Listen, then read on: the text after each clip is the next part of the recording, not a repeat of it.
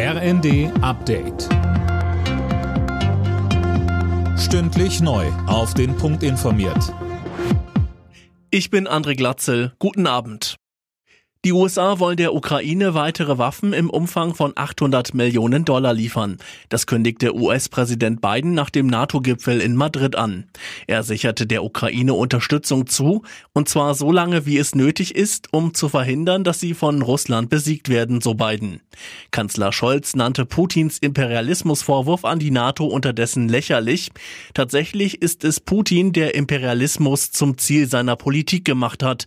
Die NATO ist eine defensive und für niemanden eine Bedrohung, sagte Scholz.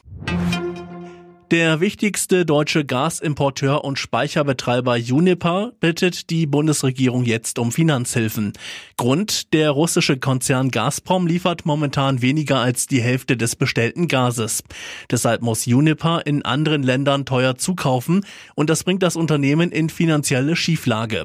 Udo Sieverding von der Verbraucherzentrale sagte im ZDF, Uniper beliefert mehrere hundert Stadtwerke, hat Verträge über Gaslieferungen und wenn jetzt das Unternehmen in Schieflage Schieflagegerät diese Verträge nicht einhalten kann, dann ist es natürlich unmittelbar, dann kommt es sehr schnell bei den Kunden an. Deswegen ist es wichtig, dass die Bundesregierung jetzt hier ein Hilfspaket schnürt.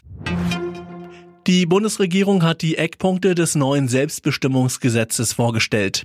Damit soll man künftig leichter sein Geschlecht im Ausweis ändern können, ohne aufwendige Verfahren. Darauf hatte sich die Ampel im Koalitionsvertrag geeinigt.